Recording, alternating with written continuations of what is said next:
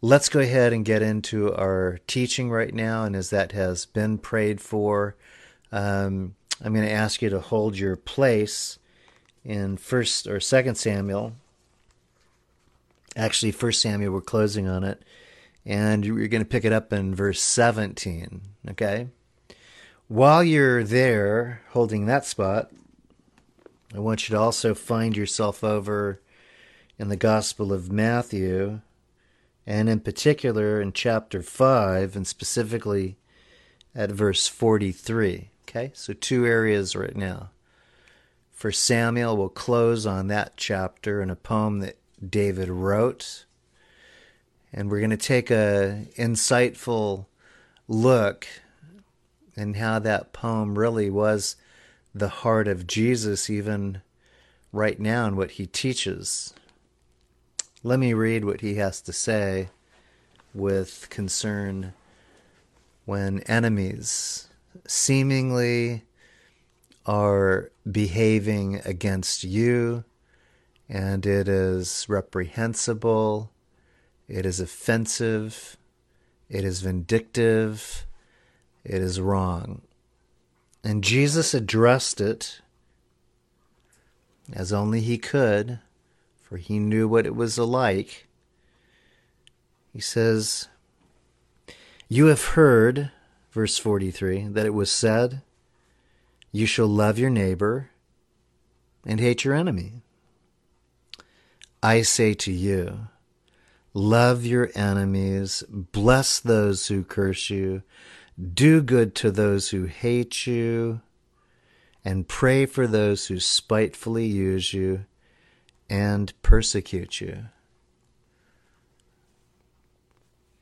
If there were individuals that each possessed that kind of personality, that expressive attribute of evil, that'd be a hard one, wouldn't it?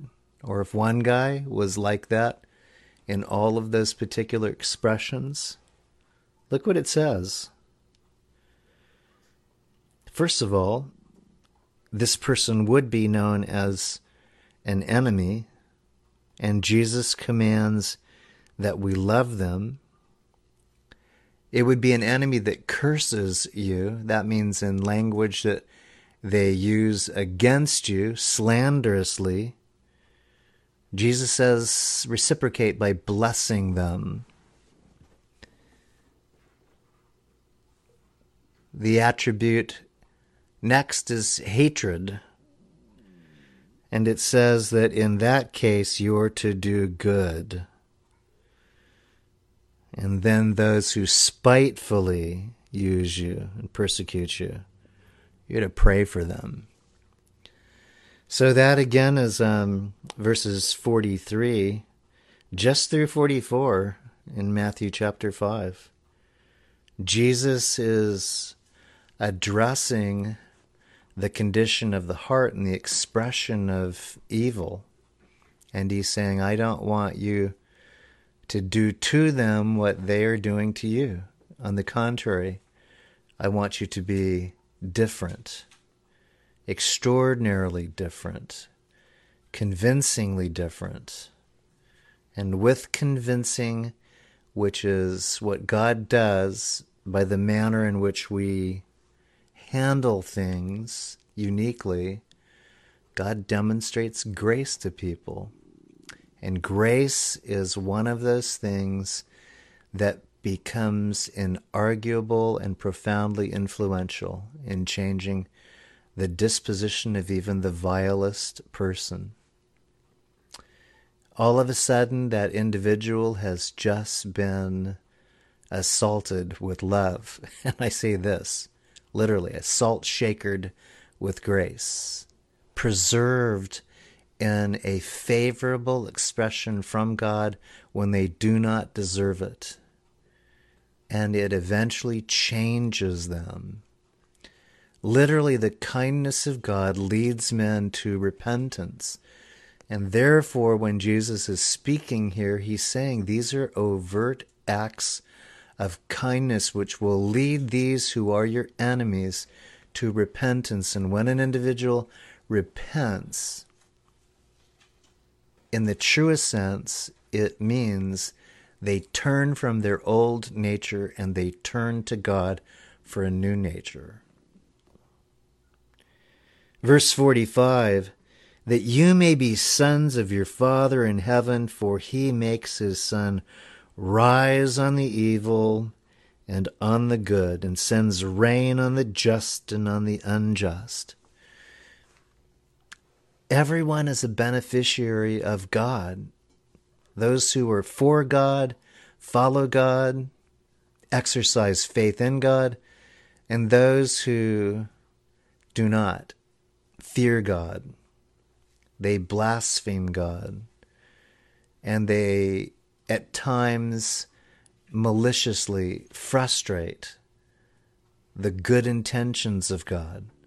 Doesn't mean they get away with it indefinitely, but there certainly are actions in which individuals can put a pause on what God ultimately wants to put his hand to and achieve. So when you see people getting blessed and it's not what you would do if you were God, because you know things about him that you don't think God does, there you go. That's why you're not God, because that isn't the way God is. God in this season of grace is a gracious God, and He will demonstrate that to those whom we would say are least qualified, least likely, and certainly ones that we would be challenged to do that for. But again, these things that have been spoken by Jesus' mouth convey the heart of God. We are to have a different disposition towards those who are wanting to dispossess us, wanting to uh, take advantage of us, and even see to our demise. So it's always difficult because it goes against our human nature, which in itself is a self preservation work. We want to do anything and all things necessary to preserve our life, and God would tell us, Nope, you die to yourself. You give your life up if necessary for someone else. And it's it's a compelling argument against our human nature. The only thing that can accept that is a deep spiritual agreeability with what God has said. Verse 46 For if you love those who love you, what reward have you? Do not even the tax collectors do the same? Now, believe it or not, those guys were considered pretty despicable in their days because their livelihood was made off of profiting unfairly those who were paying substantially the taxes that were required by Rome in particular. They were ones who had forged an alliance. Their vocation was to work for a secular um, institute, basically Rome, who were the and their wage, you know, above base would be what you could get out of your fellow man, your fellow countryman. And that's how they enriched themselves by being unfair. And basically, by what would presume to be the threat of law, if you defied them, you know, you'd be taken to jail, your land would be taken. So you had to kind of just put up and shut up. Jesus is saying right now that even the tax collectors would do the same if it had something to give in return. And if you greet your brethren only, what do you do more than others? Do not even the tax collectors do so? Therefore, you shall be perfect just as your Father in heaven is perfect. So, tax collectors mentioned twice on what is their nature to be able to uh, have that which is not rightfully or, if you would, spiritually just, and then to schmooze up to people insincerely but to do so because it gives them gain, favor, perhaps the next tycoon that could be more deeply reaching into his coffer for money. But the 48th verse is very compelling. Jesus is really summing it up that as we live, there is a perfection of standard, and there's a standard of perfection. A perfection of standard is, you know, when you hear the raising the standard, it is, it's kind of like a banner or flag that that troops would bring into battle with them, or that um, conquering uh, armies as well would bring into the cities that they vanquished. It proclaimed who they were. And so at the same time, there is something that relates to this excellence in the standard that God, it says, gives us. We're to be perfect because our Heavenly Father is perfect. And the only way that can happen is if it's imparted to us, right? I can try to be perfect the rest of this day, but I know that something, some incident, something that I don't expect could change the way that I that I ultimately translate that. And probably it will be indicative of failing to be perfect. So this tells me something about our younger man and First Samuel, King David. He is in many ways a picture of an imperfect human being, but one who shows us how to be perfected in God and shows us that he strove to be perfect in a manner that pleased God. This is one of those incidences that tells us his character. For he has come through a grueling 10 years of being on the run with his life threatened.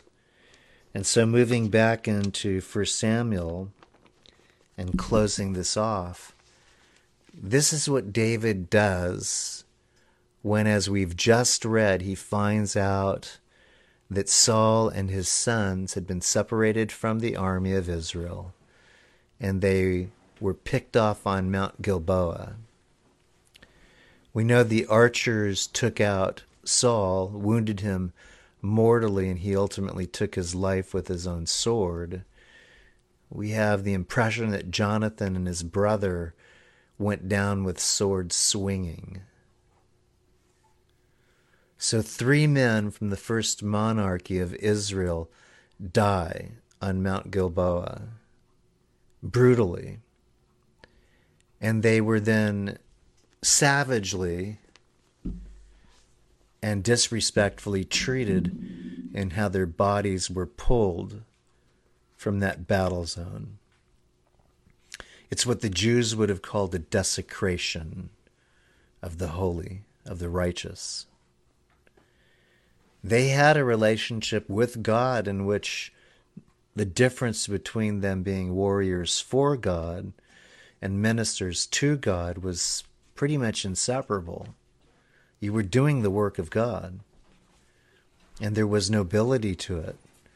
And even though we may say, as as a culture today, uh, being a warrior is also defiling, God was giving a picture because who they were at war with were godless people, wicked people vile, perverted, nasty. They were actually, in regard to Israel, true enemies of God. God literally ordained Israel to make war with them and to move them off the land that He had given to them. They never were very successful in doing that.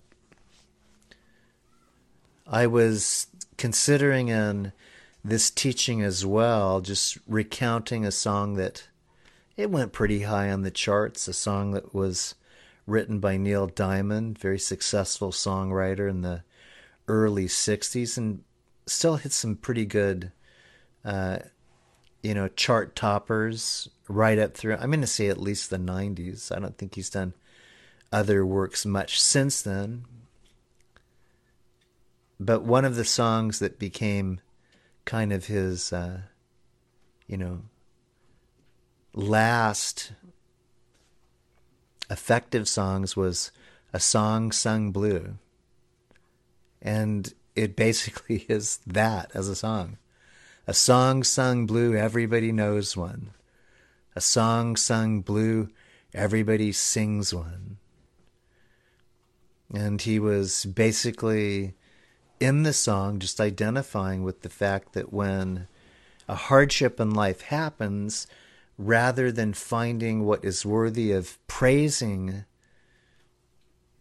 the Lord with, we withdraw and we begin to put language together that intensifies the depression that we have. Everybody knows the blues, and that's why it's called the blues. It has that feel, the the chording and the cadence, and it just you know some people love the blues. It's not. I don't care for the blues. It doesn't go with my spirit. You know, I'm I'm much more into a livelier sound and and lyrics that generate a, a, a better image. You know, something that that gives me hope for the next measure, for the chorus, or for my life. But I say that because this would not have been a Neil Diamond song. this is David's song, and it's called The Song of the Bow. David's acknowledging that right now there's an instrument of warfare that he right now is attributing to his best friend, Jonathan. But as he attributes this to his best friend, Jonathan, and in the same light, it represents the means by which Saul ultimately was wounded, he's wrapping it up in declaring literally the best of who these people were. And we don't know much about the second brother that's on the mountain. Not not really in what we've studied. But there is another brother, the younger brother of Jonathan, who will be raised up shortly. And it'll be interesting because of what ultimately you'll see reflected again in, in David's disposition towards change and ultimately what seemingly is his time, his moment. And so rather than David getting anxious, rather than him receiving the word and clapping his hands and calling his men together, we've got to strategize. I'm I'm now king.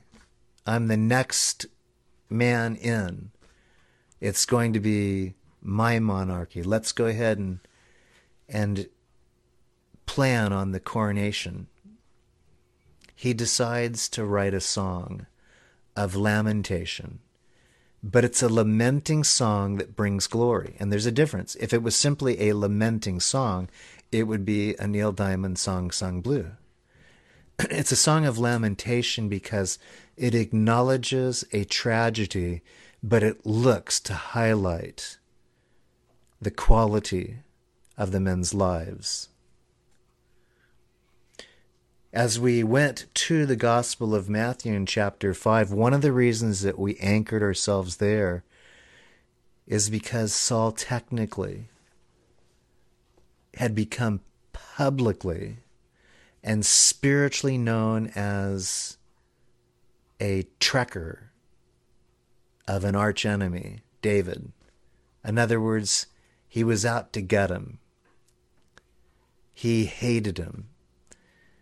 David was worthy of being sought, arrested, and killed, when actually everything was contrary to that motivation.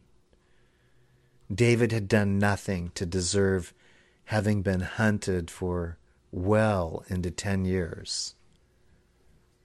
David's approximately now a 30 year old man, and he had entered into Saul's intimate circle of influence by being first the young warrior that gained victory over the Philistines initially in the killing of Goliath, but one who attracted the attention of Saul's daughter, Michal.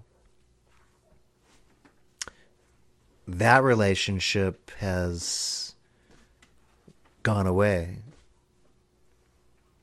In the 10 years, it made it only probably through the first with Hazard. And this was really the fault of King Saul. He separated the two in what was a union. He had a great son in law and, and literally forced him out of the home. So when you see the application of David's song, you can see that he's applying the principles that we just read. When he could have said things that highlighted the bad, the judicially accurate indictments against Saul, he chose to magnify Saul and magnify Jonathan with his father. Let's take a look at the song as it unfolds. David, in verse 17, lamented with his lamentation over Saul and over Jonathan his son. And he told them to teach the children of Judah the song of the bow. Indeed, it is written in the book of Jasher. And so David is giving literally a command that says, This song I want to have a place high in the area of worship and praise. It's going to be a biography of exaltation for a team of men who gave their last ounce of strength for the cause of Israel. See, David was even able to take not only a spiritual high plane, but he was also able to say nationally, these brothers gave their life against an enemy, and I wasn't that enemy. And even though many years have been squandered in the chase of Saul after me, Saul went forward and gave his last ounce of strength for the cause of defending Israel. David could wrap his heart around that. David had a bigger heart for God, that's true, but he could wrap his heart around a national heart that Saul had for his people to take his sons into battle. It probably is true that they wouldn't necessarily have thought the battle would have gone bad. But we do know that Saul was cued in by a visit that God allowed from Samuel that basically said, Tomorrow at this time, you're going to be with me. Now, if I had information concerning this time tomorrow that I'm not going to be alive, I will be honest. The bigger part of me that's spiritual would say, Great, then let me prepare myself for that day. But the other part of me would say, okay, so I'm just going to delay the situation a little bit. Just I'm if it's going to happen there, I'm not going to be there. If it's going to happen over there, I'll definitely be somewhere else. But if I can delay it, have a little bit more connection time with the family and talk things over with God just a little bit more thoroughly, making sure I'm just I'm ready you know, there's a part of me that says that information would have created a dilemma for me. I mean, if I had the liberty to move, we've seen both Peter and Paul in the scriptures, no liberty to move, but but definitely an attitude that says, "Bring it on, I'm ready." For Paul, it meant losing his head, and for Peter, it meant being crucified. And both of them said, I'm ready. Mission accomplished. So, something admirable is in this that David recognized. And he says that as this continues with the narration, he, he told them to teach this song to the children of Judah, and the emphasis there is is that Judah was the the praise tribe. They were the ones who technically were to be out in battle on the front line of the battle scene. And the reason that I'm saying this is because it may have been indicative in in this word right now of the problem. The tribe that was to be involved in the battle representing the heart of God and singing the Lord to victory may have not been present.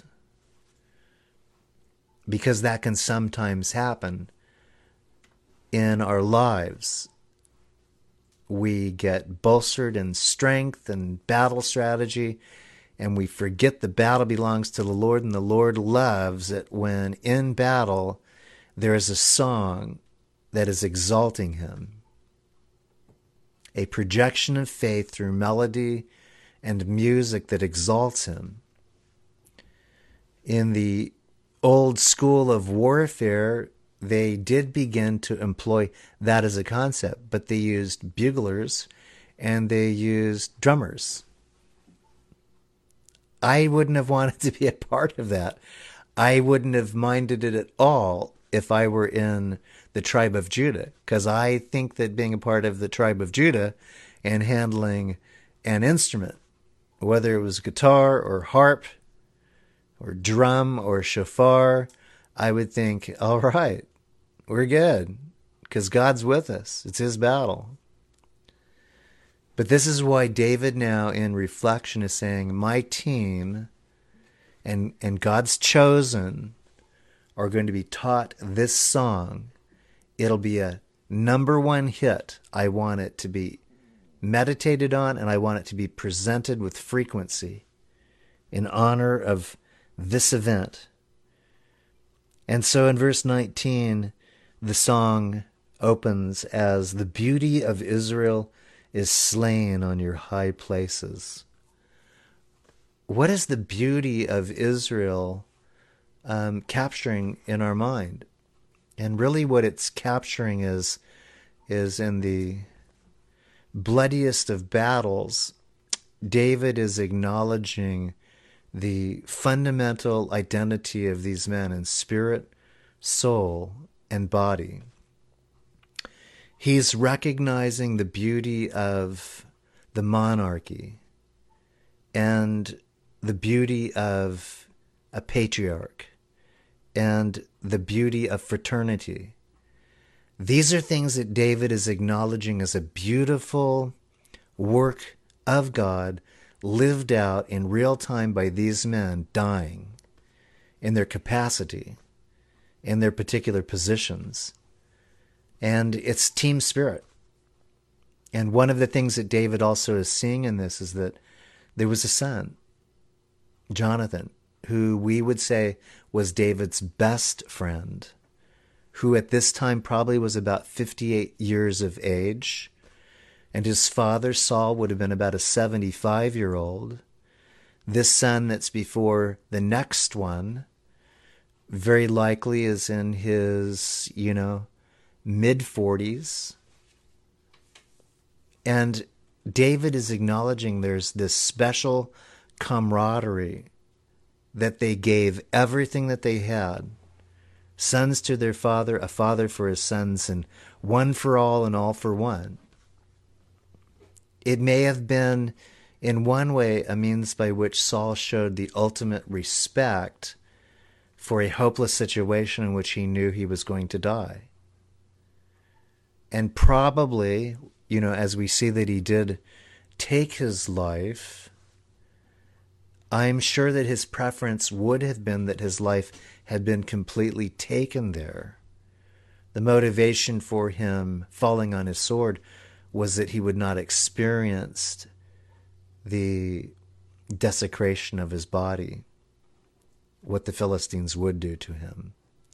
We made that comparison that unlike Saul, Jesus truly allowed everything that in this case Saul would have avoided to in fact happen to him.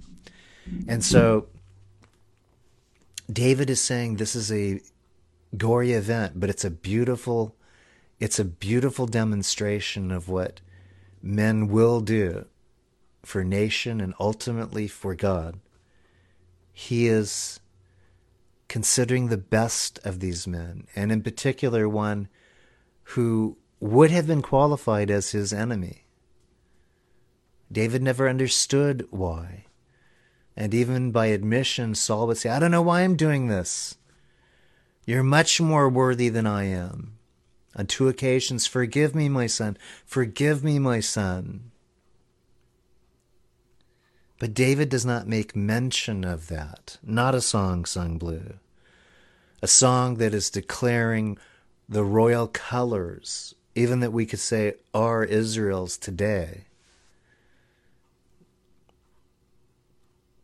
Tell it not in Gath, proclaim it not in the streets of Ashkelon, lest the daughters of the Philistines rejoice, lest the daughters of the uncircumcised triumph. And so David is just precautioning the unnecessary voicing of this, that it might not become fodder, front page slanderous, mocking news. The scriptures tell us that love covers a multitude of sin. And David's exercising this by one, what he will not say about Saul, but also what he does not want to be said concerning what the Philistines have done. He doesn't want to turn this into a star, Globe, Washington Times, New York Post.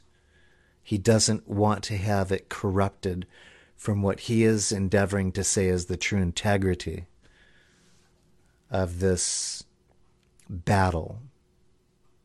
And that takes a lot of heart. That takes a man filled with a lot of God's heart.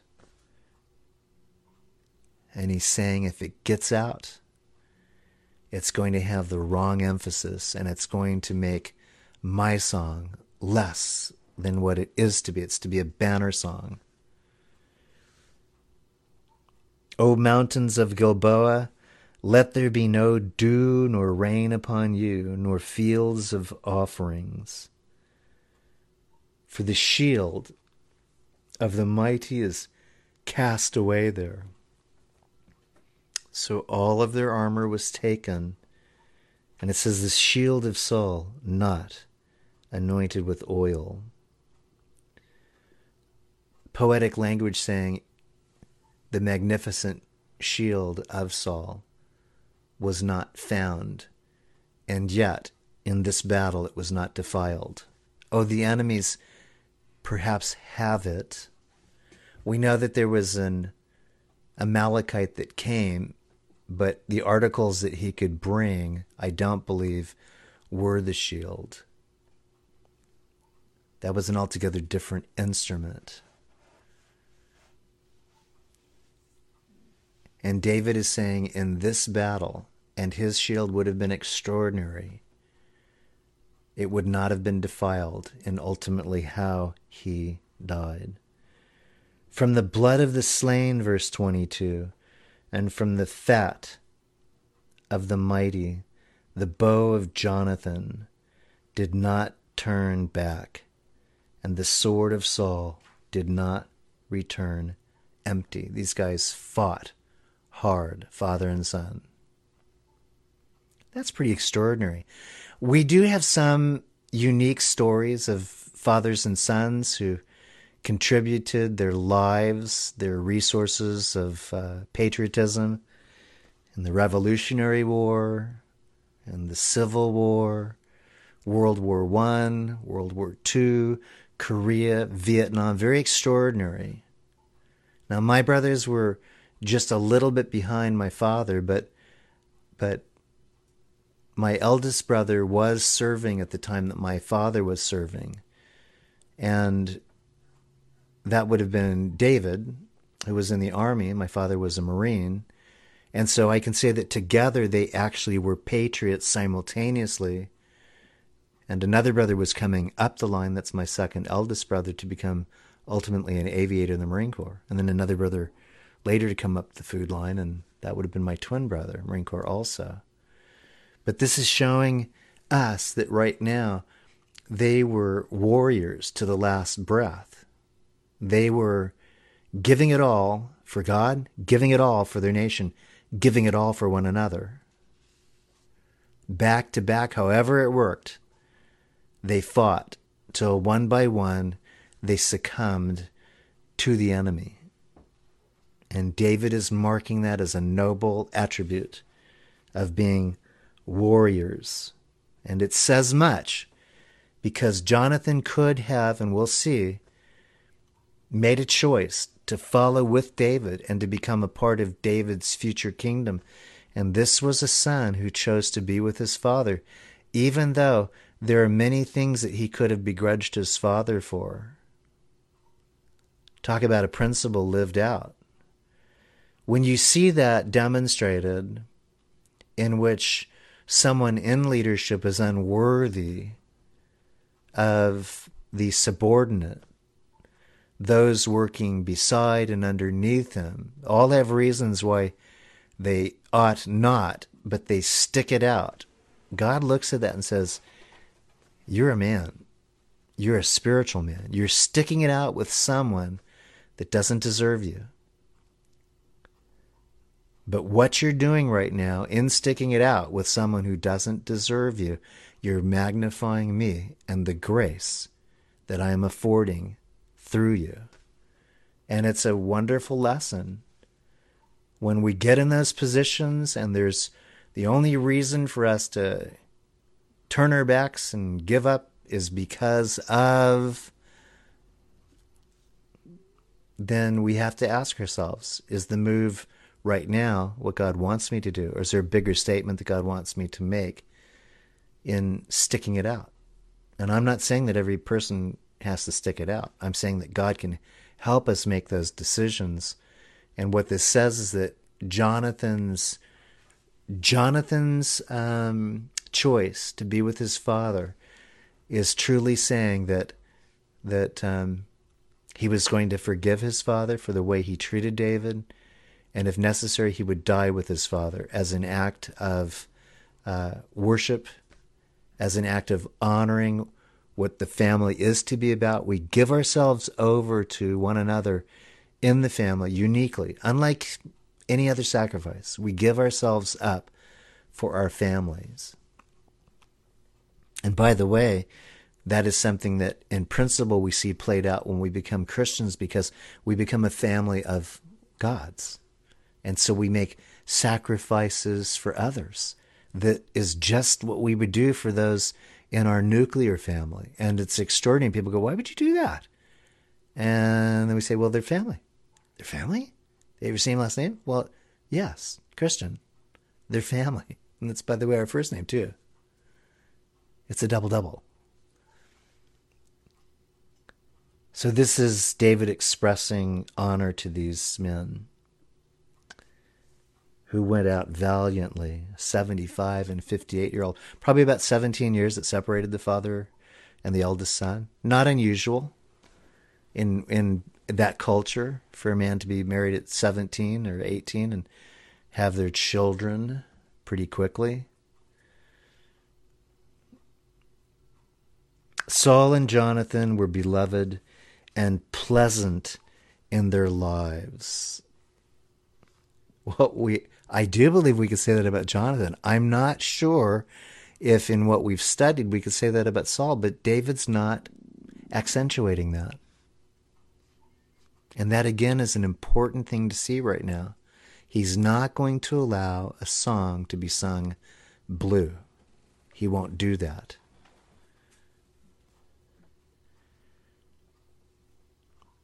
Pleasant in their lives, and in their death they were not divided. a tribute to their warrior spirit and commitment. They were swifter than the eagles, they were stronger than the lions. I like that. Now, he could be remembering them when he was just a little young lad at 15 or 16, but David was no slouch. He literally became a general over men that were seasoned warriors, hardened in the requirements of handling a sword and taking on enemy forces. But again, he's finding language that is poetically exalting. Swifter than eagles, stronger than lions, is what he says about them. Can we find poetic language to describe people that others might think differently about, and maybe we have impressions equally? One certainly could have deserved the accolade. But David just throws the father in rather than throwing him under the bus, which is a term we use today, saying dispense with anything, anyone, for the sake of preserving yourself or for what it is they deserve. It means sacrificing to your advantage. David doesn't do that. His perspective is altogether different. O daughters of Israel, weep over Saul, who clothed you in scarlet and with luxury, and put ornaments of gold on your apparel. We don't hear that much about Saul, but David is actually saying that he seemed to have exercised a kindness towards the community of spiritual women. Now, in the culture, there's a separation between what kings became entitled to have, which were harems. It was never God's heart. But the daughters of uh, Israel indicate a broader consideration. And it would seem to me that he was one that had considerations for them that David admired thoughtfulness, a, a gentleman's heart, and he wanted them to be blessed. So even though perhaps mano y mano, not so good, to his men, very harsh and ruthless, he seemed to have had a tender expression, one that seems to represent a wholesome consideration of the daughters of Israel. David highlights that in what he is saying about that. How the mighty have fallen, verse 25.